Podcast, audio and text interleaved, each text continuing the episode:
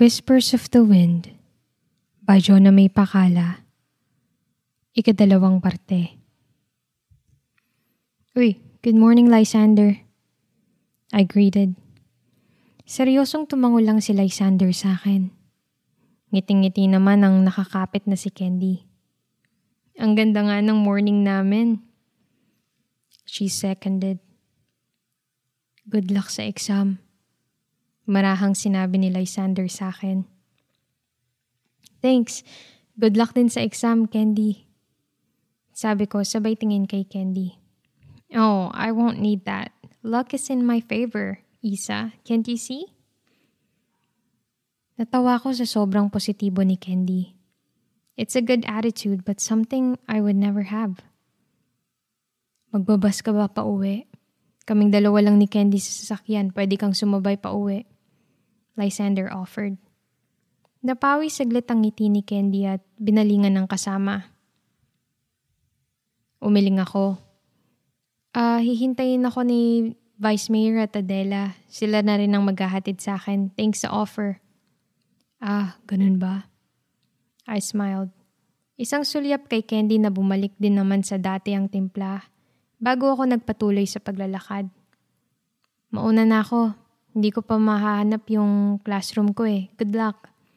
Good luck. Say Candy sabay kaway. Malayo siguro ang classroom ni Candy kaya hindi ko na siya nakita sa kabuuan ng exam. Isa pa, hindi na naman ako lumalabas sa classroom at nagko-concentrate na lang sa exam. Hindi ko masabi na madali o mahirap ang exam. I would say it wasn't very hard but I don't want to appear too cocky. I can also be wrong with the answers that I'm quite sure of, so I'm not really sure. Basta pagkatapos nun, gumaan na ang pakiramdam ko. But it's not only the exam season that's ending for me after I took it. Huminga ako ng malalim at naalala ang usapan namin ng headmaster. Isang linggo ang nakalipas. Sigurado ka ba talaga sa desisyon mo? Yes, madam. She smiled. Ayaw ko sanang sabihin sa iyo to pero tingin ko ay dapat mo ring malaman. After all, you are a friend to my son. Kahit pa ilang buwan na kayong halos hindi nagkakasama at nagkakausap simula noon. I am a friend of Lysander. That will never change, ma'am. Tinanong niya ako kung pwede ba siyang magtrabaho sa private school na pinamapa pinapamahalaan ng sister-in-law ko sa Manila. It is near Albert's Village and I got a feeling that Lysander thinks you will apply for work there dahil malapit sa village ng mayor.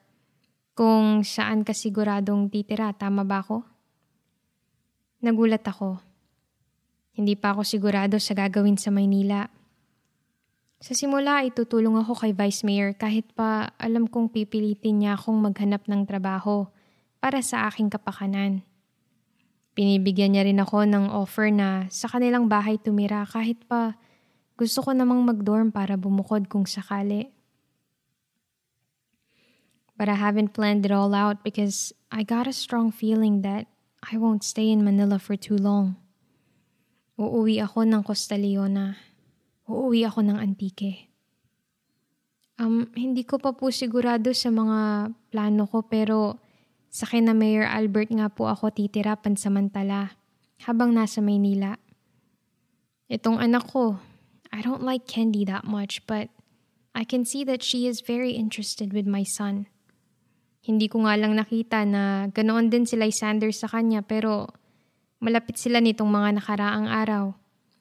Kahit na ganoon, may pakiramdam akong ikaw pa rin talaga ang gusto niya.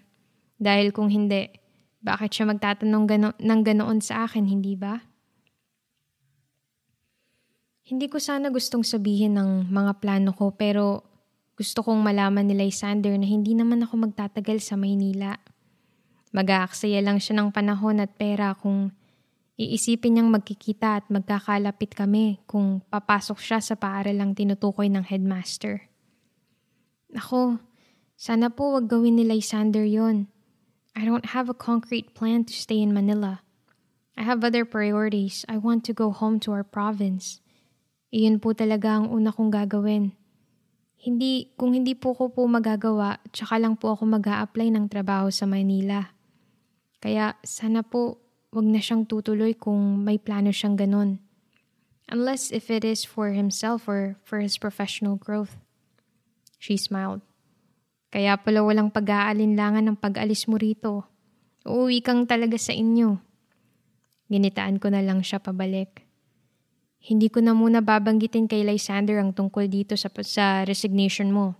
Alam na nun na aalis ka pero hindi lang alam kung kailan. May isang buwan ka pa naman.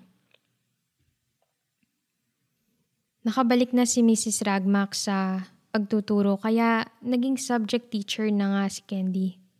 Dahil sa luwang ng workload ng isang teacher na tingin ko'y nakadestinong ipapalit sa akin. Doon siya pinapareport ng headmaster sa classroom ko. It's a way of acquainting the pupils of a new teacher. Isa rin yun sa dahilan kung bakit napanatag ako para sa mga tinuturuan. Lalo na nang nakitang gumagaan na rin ang pakiramdam nila para kay Teacher Monique. Minsan siya na ang pinag pinag-handle ko sa klase. Masaya naman siya lalo na unti-unti niyang nakikita na nagugustuhan na siya ng mga bata. Masaya pala ang level na to, sabi niya sa akin pagkatapos ihatid ang huling bata palabas. Oo, kaya nga gusto ko rito eh. Sayang at aalis ka. She said with a genuine concern. Kailangan eh. Kapag natapos ko na ang mga gagawin ko, babalik din ako sa pagtuturo pero baka hindi na rito. She nodded. Isang taon lang ang tanda ni Teacher Monique sa akin at gaya ko, bago rin siya. Hindi kasi siya nagturo last year while waiting for the exam results. Ang saya talaga ng level na to. Ang sweet pa ng mga bata at sobrang daling tuluan. Kahit na malilikot pa, walang papantay sa fulfillment tuwing nakikita kong may improvement sa kanila dahil sa itinuro mo. I smiled and realized that she will be a good teacher. Mas lalo pa akong napanatag. Kaya simula rin noon, unti-unti ko nang sinasabi sa mga bata na si Teacher Monique ang magiging bagong teacher nila dahil may kailangan akong puntahan sa malayo. The first days were hard because the pupils were emotional. Kalaunan, nagtatanong na lang kung saan ako pupunta. Pwede bang sumama at malayo ba yon? Wala bang sinasabing bago si Alice sa'yo? Tanong ni Vice Mayor Anita. Mas naging obsessed si Vice Mayor Anita sa kaso ko. Mas madalas kaming nag-uusap kasama si Adela sa study niya, tungkol doon kaysa tungkol sa IVF niya. It's a good thing for me though. I just hope it doesn't affect her stress levels. Ang sabi, kailangan naming maagang mag-Maynila para makapagpahinga siya bago ang schedule IVF niya.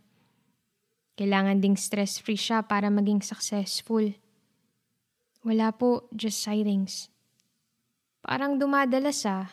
I mean, the intervals of Orion Ocampo's unrecorded sightings were years apart. Tapos, biglang nitong na dalawang buwan ay maraming nakakakita sa kanya. Sa ospital, sa mall. Ano kayang meron? Kung nagtatago siya, Mayor, eh, baka mabagot na yun.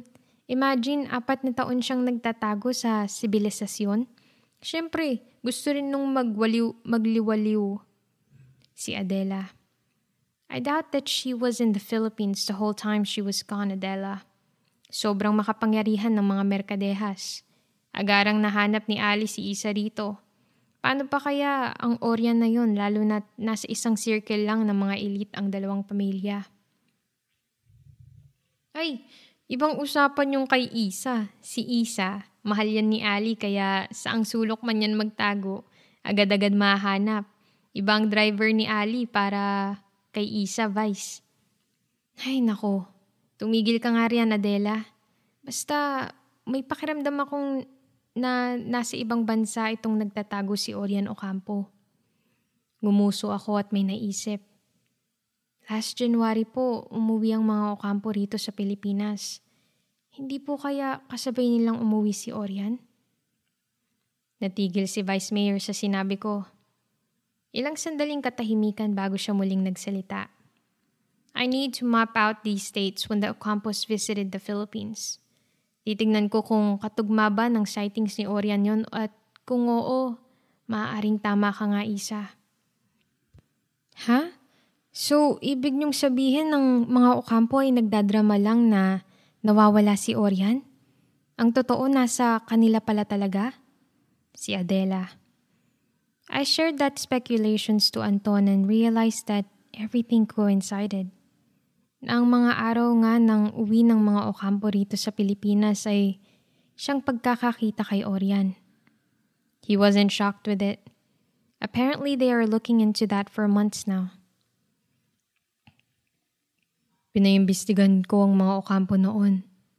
Wala ngang mga traces ng paglabas sa bansa ni Orian unless may kasabwat sila kung saan. Also, my mother doesn't want me to investigate on their family because they're insulted every time I do. Si Dumitiya talaga. Paano man malalaman ng lahat kung ititigil mo dahil may insulto sila? Hinawakan ni Ali ang siko ko at marahang hinaplos. Bumaba ang mga mata niya sa aking suot. Nakaupo ako sa nakayukong niyog at kaya nung unang beses akong umupo roon. Palubog na ang araw at kahil na ang langit. His other hand is supporting the small of my back and he's slightly leaning on me. Hindi ko titigil. I said I stopped but I'm continuing the investigation now. Ano ang masasabi ni Uriel sa investigasyon?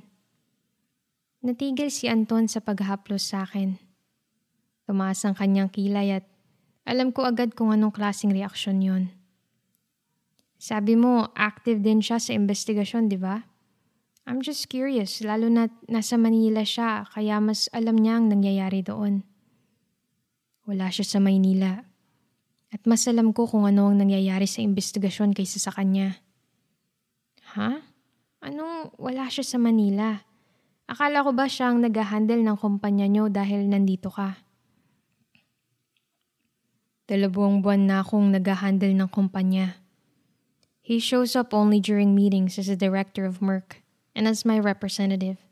Then he's out after. Oh, edi saan na siya? Kuryoso kong tanong. Umuga ang nakayukong nyog dahil humawak siya sa magkabilang side. Halos tumili ako at napakapit sa kanya. Umigting na ang mga panga. Madilim akong tinignan ni Anton. Why are you so interested with him? His deep growl made my hair rise. Gusto kong matawa. Boyfriend na kita at kung ano-ano na ang nagawa nating dalawa pero ito kat siloso pa rin. Nagtatanong lang ako. Umirap ako. So, pagbalik mo, ikaw ang uupong president? We might go LDR after a month kung uuwi ako ng Costa Leona. Hindi ka uuwi ron. Mariin niyang sinabi. Nagulat ako roon. Unti-unti kong naisip na overprotective siya dahil alam niyang hindi pa rin nagbabago ang isip ng mga taga Costa Leona sa akin. Baka iniisip niyang paparatangan ako noon. I needed the saving when I was 18, but today, I don't. I can save myself. Lalo na dahil matindi ang kagustuhan kong linisin ang pangalan. Paano ko lilinisin ang pangalan ko kung hindi ako uuwi? Why can't you just go immediately to Antique or stay in Manila? Skip Costa Leona, there's nothing in there. Marahas niyang sinabi. Uuwi rin ako ng Antique. It's been years and I want to visit the grave of my parents. Panayad kong sinabi. He nodded calmly. Napatingin ako sa kanya. Hindi nawawala sa isipan ko na uuwi talaga ako ng Costa Leona.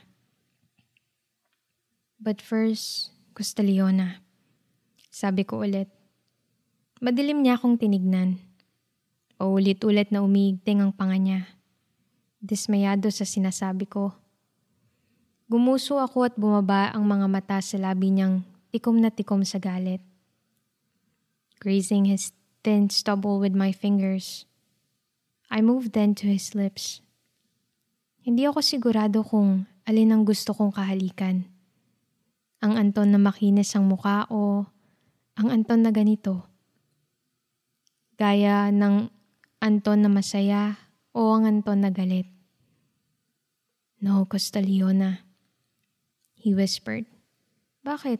Ayaw mo ba nun? Gusto kong bisitahin ang lugar kung saan tayo unang nagkita?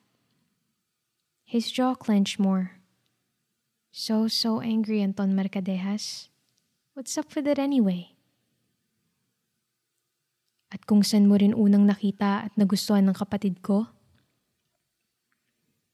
He kissed me slowly. Naliliyo agad sa marahang halik na binigay niya.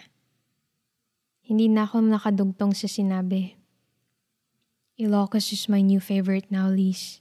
Not Costa Leona. Kinagat ko ang labi ko.